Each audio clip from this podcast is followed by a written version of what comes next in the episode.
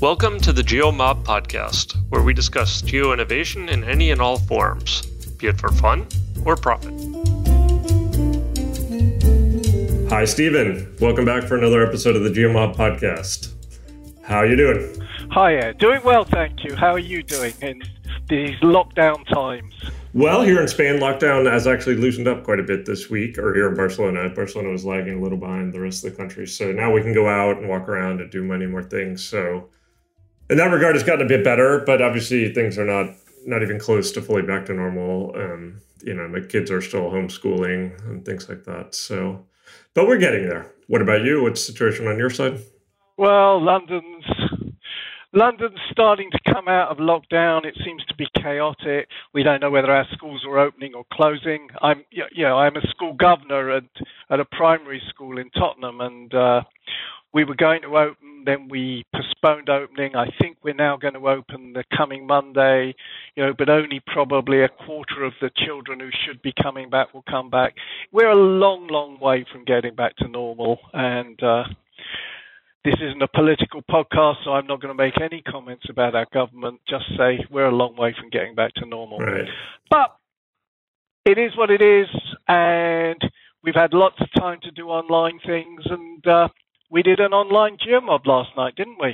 That's right. We had our third uh, online geomob, which, so first off, thank you to everyone who attended and, and of course to the speakers for taking the time. Yeah, it's, I'm, i have to admit, I'm struggling a bit with the online events in that you do get burned out with it a bit. So maybe we'll have to think about how we tweak the format going forward. But nevertheless, we had some very good talks. I particularly enjoyed the talk by Miguel from Mapidea, um, showing off his kind of geo location intelligence software and I also like the talk by John Craig about giving his perspective after kind of a 20 year career in uh, location based advertising.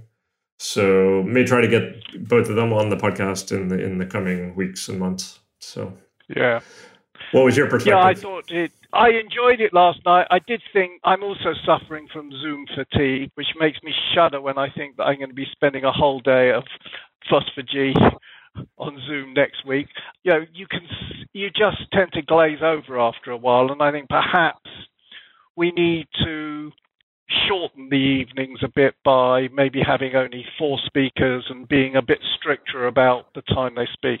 Um, but that said, there were some great talks last night. I really liked Miguel's Mapidea. When I was back in the day when I was at MapInfo and running product management in Europe, this whole thing of integrating business intelligence and location was the holy grail that we were all after. And you know, you look at what it, they're doing now in a browser and how easy it was, and uh, it was really impressive. I really liked it, and I also enjoyed John Craig. You know, I we joked about the Starbucks vouchers popping up on your phone for the last 10 or 15 years. And he finally, um, I think, nailed the coffin shut on that one. So he was a great speaker, amusing and opinionated, which is just what we want. So they'll both be good podcast interviews, I think. That's right, and hopefully we'll get the the videos from all the talks up on the on the website in in the next few days. So. Yep, that's my job, I'm afraid.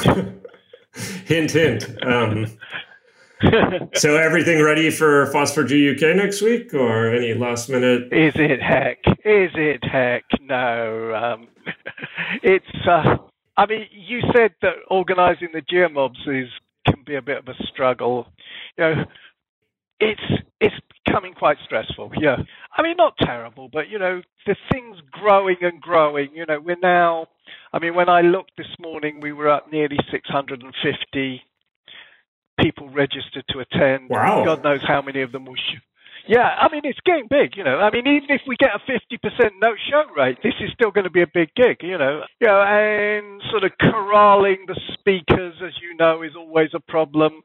We need quite a lot of volunteers. In fact, I think you said you might volunteer. Yes, I'm, I'm going to volunteer. I, I better, need to follow up on that, of course. You better get your email address into that volunteering form quickly. Yeah, look, it'll be fine. On the day, it'll be fine, and some stuff will go wrong. It's not the end of the world. We're certainly going to stretch Zoom's capabilities, I think, with six, seven hundred people in a keynote session. But yeah, I'll be pleased when it's over now. Well, good luck. Good luck. So, what's happening with your business? With OpenCage, well, we're actually working on a pretty important project, uh, which is we're going to offer a, a, different pricing model. So right now, our pricing is subscription based um, with different tiers. We have an extra small, small, medium, and large tiers that based on the amount of usage that people have. And that works quite well, but we're going to enhance that by adding one-off pricing. So we have we often get approached by people who they don't have an ongoing need, they just have a one-time need. And so right now we kind of tell them we tell them to sign up for a subscription and then just cancel the subscription when they're done. And that kind of works but it's not perfect and it's kind of clunky and i think it scares off some people who are have live in fear of having a subscription. And so we're trying to adapt that. But obviously anytime you touch the pricing you know you got to get it just right. So so that's what we're working on. Hopefully get that out by the end of the end of the month i think. So what will that be sort of like a, a price per thousand geocodes or uh, well, th- this is the problem. this is part of the problem. Is like exactly how should it how should it work? Should it be strictly based on usage? But the problem with that is then people don't know exactly how much they're going to need, or should there be you know similarly to with our subscription, should there be a small, medium, large package? Or should it be time based where you say, okay, you have a day or whatever, or a week? So right now we're kind of still kind of deciding on that. But the fundamental idea is that people have a one-time purchase for a set amount of requests. So you know how many API requests you make. But it's a fair question of you know should it be should it be ten thousand requests? Should it be hundred thousand requests? You know. So that, that's and one thing I found is no matter what price we set, of course people want it slightly different. You know, you're always going to get the guy who's like, "Oh, it's perfect. Can you just change this one thing?" And um, yeah, that that's it's a struggle. It's a struggle to get it just right. Yeah, and the answer to that, can you just change one thing, is redirect them to somebody else. Yeah, well, we already do do a bit of that. I mean, we get a lot of people who come through who they're they're like, oh, I just have one data set in. Usually, this is uh, non-technical people who are like, oh, can you can I just send you an Excel file? And the answer is no because i value my sanity. But we actually have a partner where we that we direct them to who are experts in kind of excel spreadsheet processing not just for geocoding but all kinds of other processing and um, so behind the scenes they use our geocoder for the people who want geocoding in their spreadsheet. It's a site called Clean Spreadsheet. So I'll, I'll, put the link in the show notes. But but this is the struggle: is that people have different needs, and you know we're great at meeting some of the some of the people we can serve well, and and we want them as customers. Other people, you know, it could spend the rest of my life trying to fix their data, and that that's not how I want to spend the rest of my life. So it's hard. Yeah, it's Andy Allen's elephants, antelopes, and rabbits, or whatever the animals in his example were. Absolutely, yeah. So, yeah. Um, but you actually recently wrote a post on your blog, which um, no doubt all of our listeners are, are keen readers of, and talking about this whole yeah. issue of, of pricing and money and you know what what price what what value should a digital service have so maybe you want to tell us a bit about yeah. your post and summarize it okay so post was entitled free is great but time is money. And that sort of sums up the whole thing. And it came from personal experiences. I mean, first of all, let me say I'm naturally a thrifty person. I don't like wasting money. I don't like wasting anything, whether it's money, resources. When I was a kid, my grandfather used to people used to send parcels wrapped in brown paper and tied up with string. And when he received a parcel, he would spend as long as it took untying the knots in the string so that he could roll the string up and then save the brown paper so that he could reuse it. That sort of that whole thrifty attitude that the previous generations had has sort of permeated me. So I'm not someone who is frivolous with money. But the consequence of that is sometimes you just get carried away with trying to save money. And um, in the blog post, I gave a couple of examples. You know, I've been using Gmail since, I think, 2006, 2007. I was one of it was I was um, using Gmail when you had to get an invitation to use Gmail, if you remember back to that time. I do. And it's always been free. And over the years, they've gradually increased the amount of storage that you can get with your account, with your free account. And I think it went from 2 gig to 5 gig, and now it's 15 gig. And it's been fantastic, and I've had enormous use from it. But recently, what with Google Drive and everything, my storage has been up close to the 15 gig, and I've kept getting these messages saying, You're getting close to the limit of your storage, it's time to think about upgrading. And rather than just upgrading, I've tried everything I could think of. I've spent hours searching on the internet to find ways to reduce the storage because a lot of it is just attachments to mail. Right that are taking up the storage, you know, and they're not attachments that I want. So if you could press a button and strip all the attachments out of your email, you wouldn't need the extra storage. Or that was the theory. And I've gone around looking for ways to do this. And basically, I've wasted a shitload of time. Ed. You know, I mean, and, this, and it's really stupid. And eventually, a few months ago, I clicked on the upgrade button. I'm paying £16 a year to get 100 gigabyte of storage, which basically means I'm never going to fill my email in the rest of my life. And 16 pound a year is nothing, you know. Right. I mean, how many hours did you spend trying to avoid spending 16 pounds? I'm embarrassed. Yeah. I'm embarrassed. I mean, let me just put it this way: that it definitely values my time at less than a pound an hour. Right. right. Um, yeah, it's just it's just stupid. And then I think a few months ago we were talking on one of these chats about SSL certificates, and I mentioned a great service called Let's Encrypt, yeah. which is a free SSL service. The one downside with Let's Encrypt is that um, the certificates only last for three months, so you have to renew them every three months.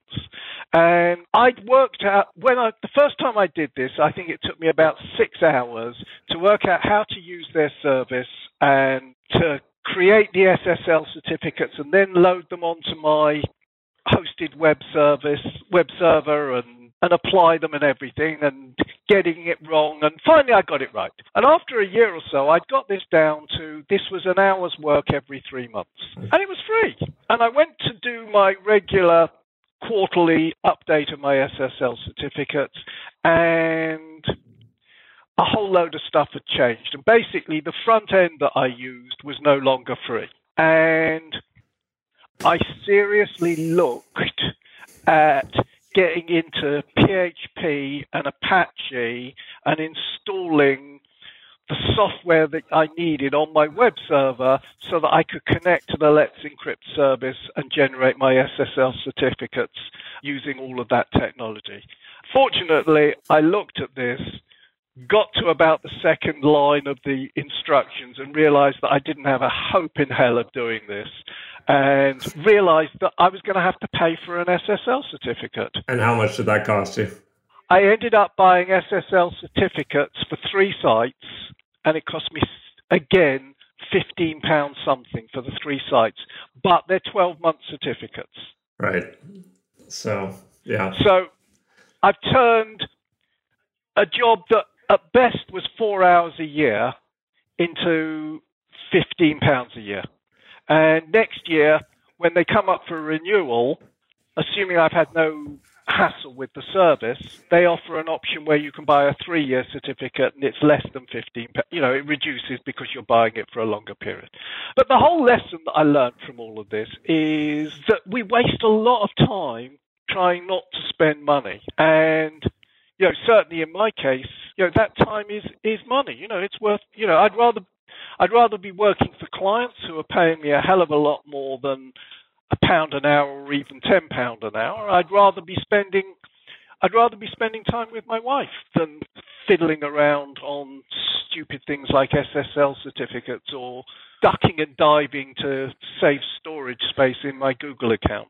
Yes. So that's the story of of what prompted it.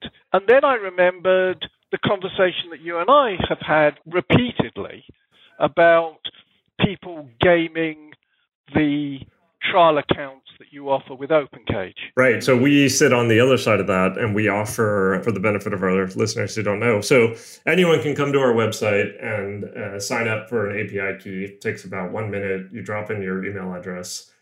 And and then we give you an API key, and that API key the, you can do 2,500 API requests per day. And so obviously people come who who have a more of a need than that, and they they we see them trying to sign up for hundreds of accounts or multi, you know multiple accounts in all kinds of ways or uh, get their friend to sign up and all kinds of things to, to avoid becoming a customer.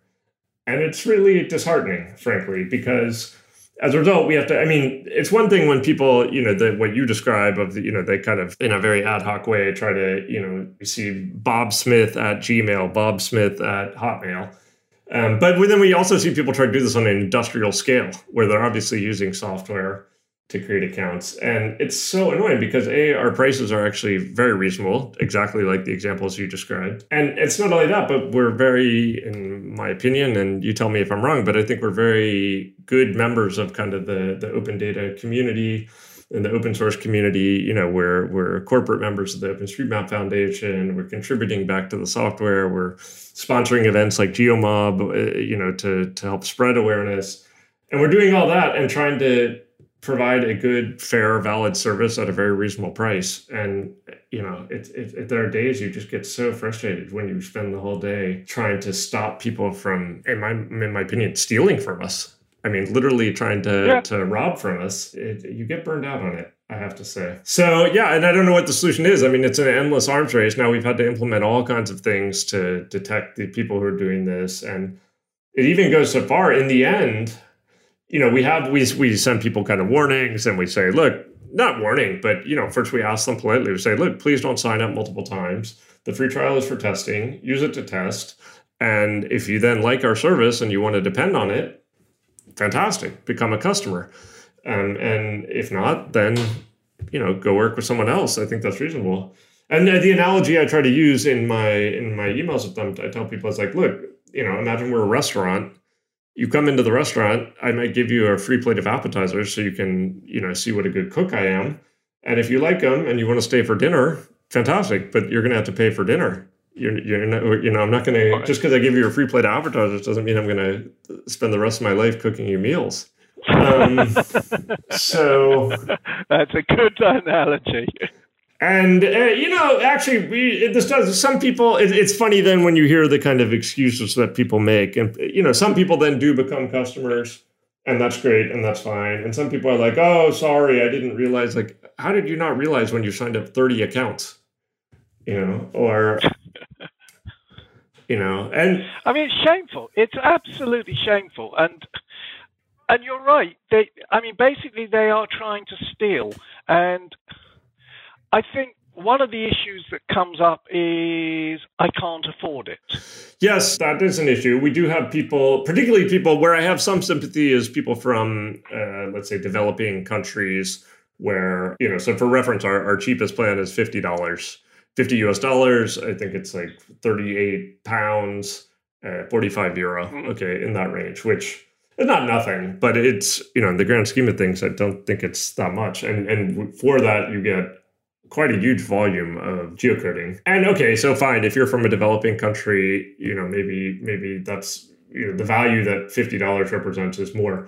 But in the in many cases, what you know, if someone writes to me and says like, look, you know, I'm I'm in country X and I you know I can't afford it, I'm happy to work out a deal with them. And, and particularly if they say, you know, I don't really need as much or whatever.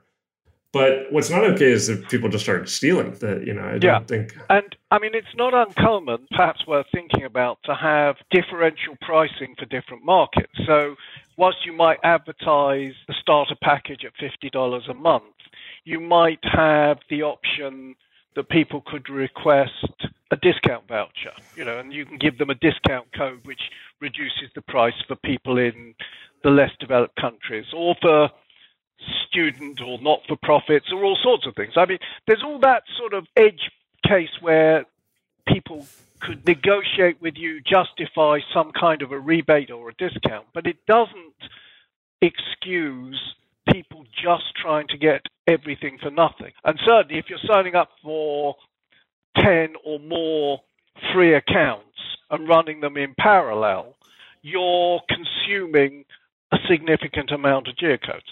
I mean, I know I've said this before, but I would I would just time limit the free account Oh, you mean okay, something like that. Oh, right. I see what you mean. Like, say the free account only works for a week or whatever. The problem with that is then people or, people just say, "Oh, I didn't have time," or or people say, you know, that just even gives people more of incentive to create a new free account, right? So, so I mean, what we tell people, and again, uh, you know, we're trying to be as general as possible. We say you can use the the free trial as long as you need for testing. Uh, you know, because I don't I don't know what schedule you're on, or or I am not trying to rush you with your testing. Right. Do whatever you need to do, but when the point comes that you're depending on the service and using it every single day, that's the point where you need to contribute to its maintenance by becoming a customer. Absolutely. So, so you know, and we do live in a strange world, don't we? Because you know, in the free and open source software world, you know, we have this conversation about free a lot of the time, you know, and whether the licensing for the software, you know, because the licensing for the software says the software is free, and that's fine. But you know, if you're providing a service, then that service has a cost. You know, it has people, it has Sure, it has to be maintained. Hardware, it, has it has security. It has bandwidth. Yeah. It has security. It has all of those sorts of things. You know, and that has to be paid for. And um, you know, this expectation of free of free is sort of pervasive. You know, um, I had a. And in fact, I think in my in my blog post, I said if you want a free, you know, I mean, if you want a free geocoding service, don't go to OpenCage. All you need to do is to look on the internet, and you'll find um, loads of people talking about the clever things they've done, and you can test a few of those out. You can download all of the OpenStreetMap data from OpenStreetMap, and you can set up a process to um, frequently update it. Um, you can maybe merge in some other free data sets that you find and deduplicate them and do all of that. And then you can get a hosting package from somebody, and you know, there's loads of hosting providers who'll give you a free starter package for a few months, and uh, you can get all of that set up there. And Bob's your uncle. You've got a geocoding service free, and then when your free package comes to an end, you can switch to another server and try and do it again. But all of that's going to cost an enormous amount of time in month in amount of time. And if you want to use OpenCage or any other paid for service, you'll probably save a massive amount of time and be able to do more productive things. Yeah, I mean, there's there's no way yeah. you can. I mean, it's definitely much more cost effective to to pay someone like us to do it for you, with the exception of a few use cases. But yeah, go ahead. Yeah, I'll give you a different example which came up whilst we were preparing for FOSS4G. So I and one of the other organisers undertook to do a review of the various technologies that were available to to host this online conference. You know, and we looked at um, I think something called Big Button. We looked at Jitsi. We looked at WebEx. We looked at Zoom.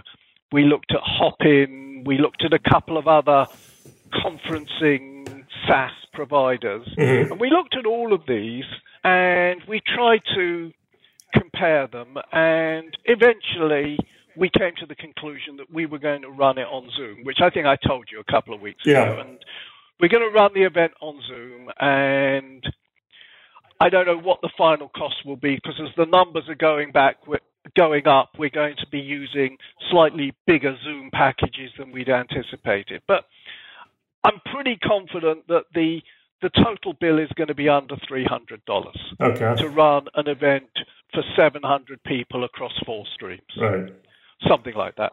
So, you know, it's not nothing, but it's pretty low. Right. And more importantly, we don't have any technical skills devoted to managing all of that infrastructure and ensuring we've got bandwidth and scalability. And if we go up to 900 or 1,000, it won't make any difference. We got a message from somebody basically saying, what you're running an open source conference and you're not using open source software for your for your communications stuff. And I thought, no, we're not. And and I was going to write back and sort of defend what we're doing, but before I did, I thought, let's just see whether anybody has successfully run a big event on um, on one of the open source alternatives to Zoom. And so I did a quick search and I came up with a thread on Stack Exchange or some one of those things. And the point that I'm coming to is people have been trying to run a single stream event on Jitsi and they'd eventually sort of sorted out what you needed to do to run a single stream event on Jitsi. And you needed, first of all, you needed some very technical people.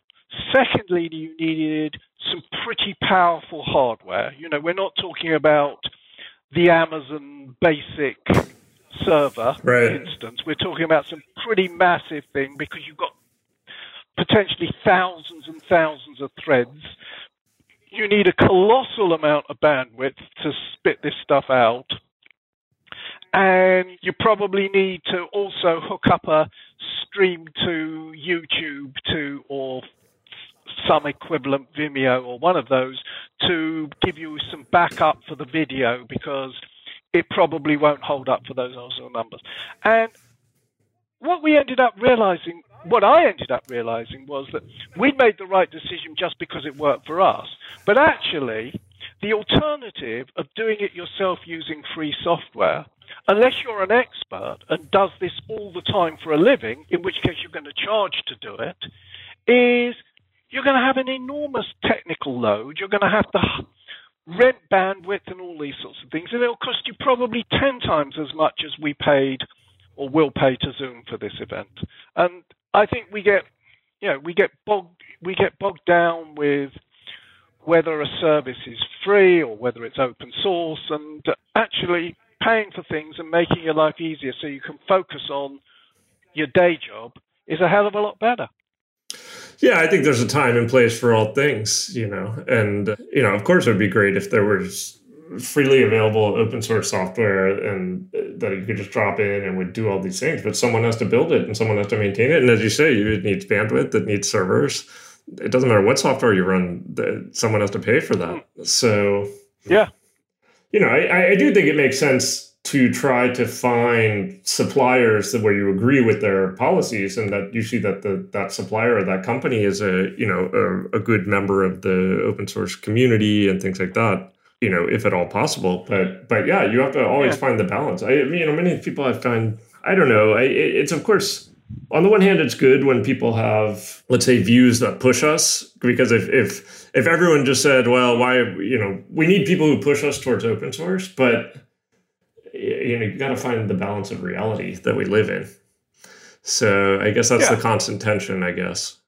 I just wonder whether you know these people who are running multiple accounts on OpenCage to get round the first payment tier, whether those people are contributing anything back to open source or OpenStreetMap, or whether they are just determined to freeload on everybody. Uh, well, hard to know, of course, but I, you know, obviously, I suspect not. But, but uh, frankly, that's also the case with some of I had a call this week with a company, a large vehicle tracking company in Europe. And they were like, oh, we, we really like using OpenStreetMap because of the, the terms and and uh, also the cost, and we would love to work with you. Um, but sometimes the data is not perfect. I said, well, yeah, of course. I mean, the world changes. So, but it would be great if, you know, and this is a company that has thousands of, of consumers using their service. I was like, well, maybe we could integrate a way whereby your consumers can report problems. And someone in your team then could, you know, you could train someone in your team to get good at OpenStreetMap and, and could help fix the problems. Um, and said, no, no, we just want you to do that for us. I was like, well, A, and this is a company, and I asked him how many engineers he has in his team. Of course, he has 20. And, and you know, and I was like, how many people do you think work on Nominatim? You know, how many active contributors do you think there are? It's far fewer than 20, I can tell you. And, yeah. and, you know, I was like, well, does it really make sense? This is a guy in a in a European country, you know, I was like, it doesn't make it, you know, I, I'm not capable of fixing the things. We need people who have the local perspective. And, and, you know, you could have someone in, I tried to explain to him, you could have someone in your team who becomes an expert on OpenStreetMap and also engages with the local community and, you know, learns how the things work there. And, you know, he just couldn't, make that leap of that like he's like no no we'll, we'll just be the customer and i was like well that's not going to work that's not going to work at all you know I mean, we'll gladly have them as a customer, but th- then we're not going to be able, you know, we're, it's it's a struggle, I think, for some people yeah. to to make that leap, and I'm not sure what the answer is. So I, I, I guess it's just a, and I think we've had that conversation in the open source community and in the open data community. You know that ultimately the the commercial users of these products and services don't see them as being any different to the proprietary products that they used to spend 10 times as much money on. And in fact, what we need to encourage is a much more collaborative relationship between the customer and the producer.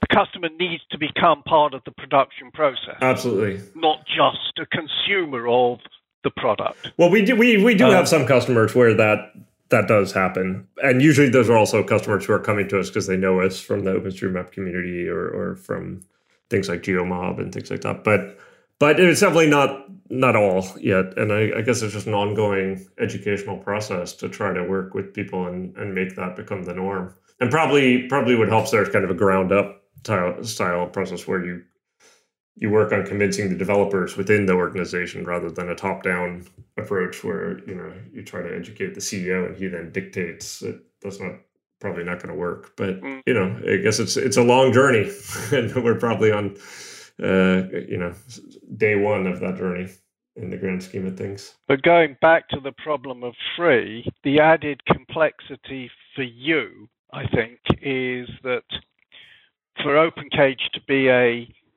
scalable and sustainable business, you have to automate as much of the whole sign up process and everything else as you can do. And I, you pretty much got that that nailed now. You you log in, you sign up, you get an API key. You can then integrate that into whatever your application is and use the API key to get the the geocodes. Um, the problem with all that automation means is that it means it makes it much more difficult to um, to filter out the people who are trying to scam the system, doesn't it? You know. Well, we um, obviously have various parameters that we try to tweak there of like trying to make it trying to detect those people and automatically suspend them and stuff like that but you know no system is perfect so i have no doubt it, so a good example that's very difficult how do we differentiate between you know five engineers at a company who all register as a way to get around the limit versus five students sitting next to each other at a university where each one is kind of working on their own thing and just trying to learn and use our system it's very hard very very mm. difficult to tell those two apart where in one case they're trying to trying to cheat the system in one case i mean you can tell over time of course if someone you know if, if they continue to use it ongoing but but yeah we waste a lot of time working on this it's it's a it's a pain it's a pain and obviously, any any company that can afford to have five engineers can definitely afford our fifty dollar package. You know. Yeah. So even if those are five engineers in a relatively low income country. Correct. I mean, even in those low income countries, you're paying those five engineers a thousand dollars a month. Um, of course. Know, or you know, you're not, it's not like those five engineers are, uh, are not getting paid anything. Exactly. So, anyway, so it's a problem, and it's something. Yeah, I don't think we're going to resolve it today, Steven. So, and I guess uh, otherwise, we... I don't think we're going to resolve it today. But it would be nice if there was a little, um, if there was a magic switch. Um, personally, I, I, you know, I think um, it's really difficult, um, and I don't think we can resolve it. But well, I invite any um, suggestions that our listeners have, or any thoughts and comments that people yeah. have. So please get in touch if, if you if this is a topic that interests you or that you have an opinion on. And otherwise, I guess my only final comment is I look forward to seeing everyone at FOSS4G UK, which is on the seventeenth next week. Indeed, it is, and. Uh, probably the week after we can maybe do a little recap and uh, have a talk about some of the speakers that we most enjoyed at FOSS4G UK. That will be great fun. All right, we will do it. Until then. Until then, take care. Bye. Bye. Thanks everyone for joining us today and listening to the GeoMob podcast. Hopefully you've enjoyed the discussion. Please don't hesitate if you have any feedback for us or any suggestions for topics that we should cover in the future. You can get the show notes over on the website, which is at thegeomob.com. While you're there, if you're not yet on the mailing list, please do get on the mailing list where we once a month send out an email announcing future events, summarizing past events, and just generally sharing uh, events that you may find of interest. You can also, of course, follow us on Twitter, where our handle is geomob. You can follow Steven at Steven Feldman. You can follow me at Freyfogle. You can check out Mappery at mappery.org. And of course, if you need any geocoding, please check out my service, which is opencagedata.com. We look forward to you joining us again at a future episode, and of course, seeing you at a future GeoMob event. Hope to see you there soon. Bye.